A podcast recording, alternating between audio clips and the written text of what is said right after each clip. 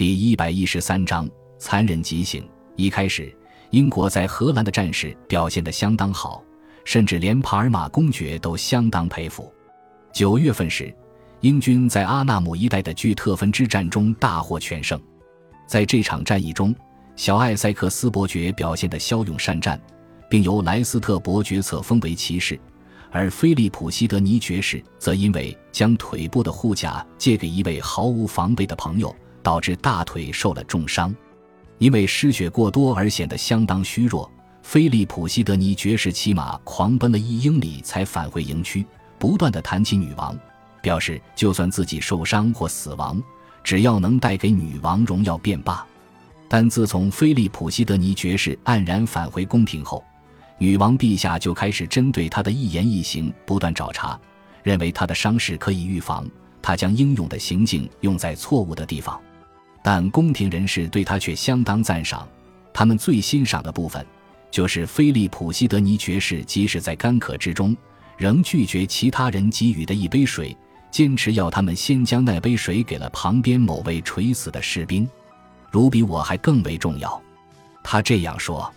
一开始，许多人以为西德尼爵士会痊愈，伊丽莎白女王会亲笔写一封感谢信给他，但他的伤口却化脓溃烂。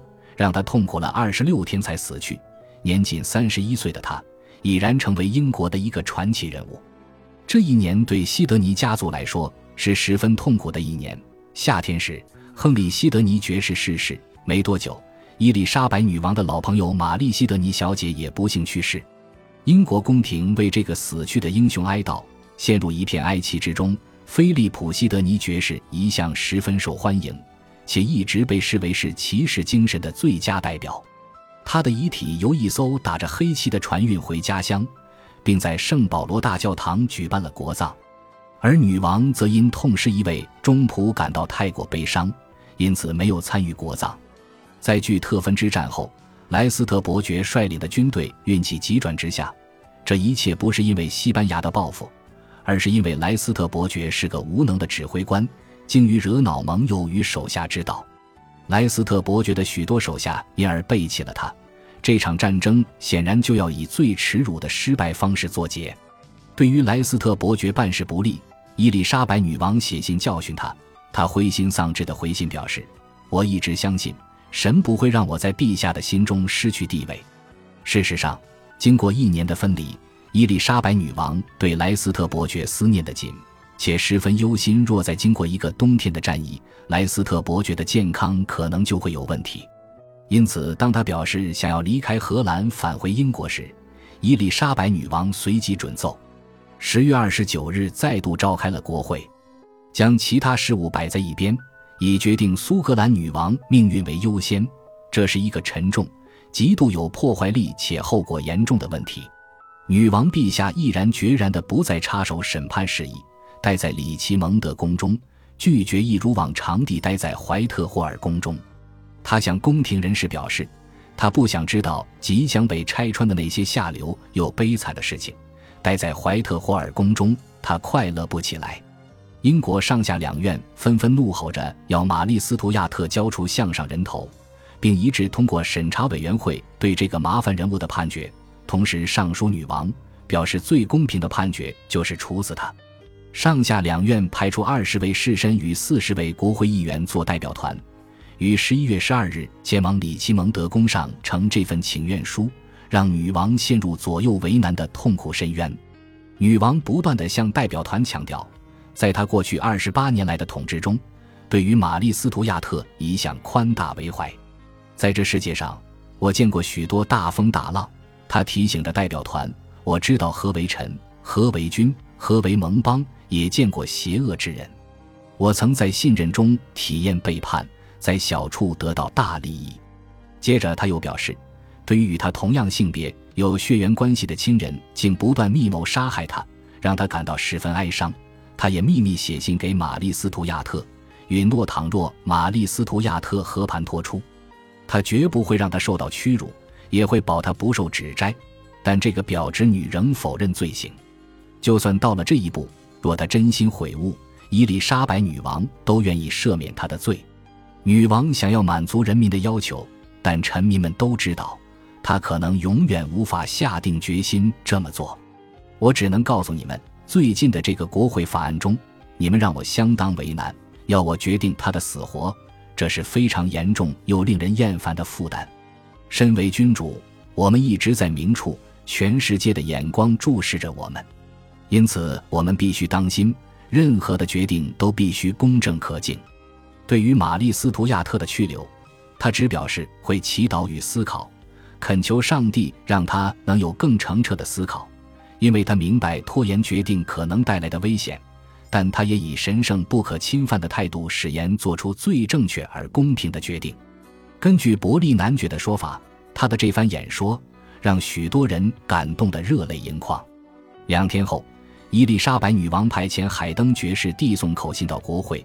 询问他们能否找到处置玛丽·斯图亚特的其他方法，但唯一的办法就是终生单独监禁玛丽·斯图亚特，让他继续成为天主教反叛的乱源。此外就是死刑，别无他法。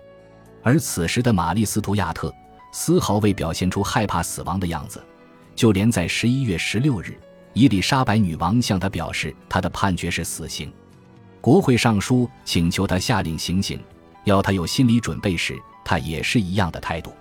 十一月十九日，玛丽·斯图亚特正式收到死刑定谳的消息。闻此消息，他表现得相当镇定勇敢，并未表现出忧惧或忏悔。我什么也不会说，因为没什么好说。他依然坚称，他反而写信给外国的友人，包括罗马教皇与吉斯公爵，表示自己绝对清白无辜。并宣称自己将为天主教殉教捐躯。当伯勒特爵士拆除他专属的顶棚，并宣布依据法令规定，他已经是个待死的女人了，因此不配享受君主级的对待时，玛丽·斯图亚特只是将一具十字架与耶稣基督肖像挂在顶棚原本的位置上。同一天，他写信感谢伊丽莎白女王给予关心的问候，而我漫长又乏味的朝圣之行已然告终。他只要求死刑执行时，他的仆人们要在身边，并将他的遗体埋葬在法国。他希望能在所有人面前有尊严的死去，在即将离开这个世界，到更美好的地方去之际，我想要提醒你，有一天你也需在最终审判中面对自己的罪。在你毁灭的这么多人之中，我只盼你能记得我的牺牲，直到那一刻。伯勒特爵士看了这封信。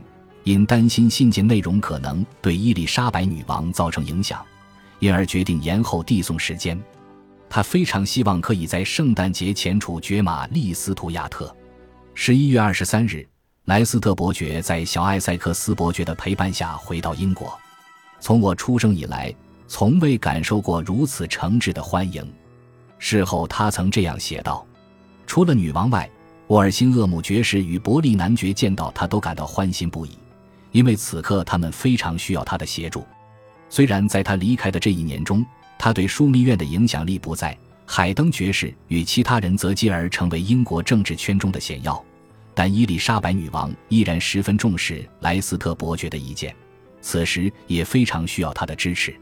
这天晚上，在与莱斯特伯爵私下晚餐过后，伊丽莎白女王写信给大法官，表示她愿意公开宣布苏格兰女王的刑罚。但这件事让她当晚几乎不能成眠。此时，法国大使抵达英国，请求英国豁免玛丽·斯图亚特的罪。伊丽莎白女王向法国大使表示，这件事情已经超出她能阻止的范围了。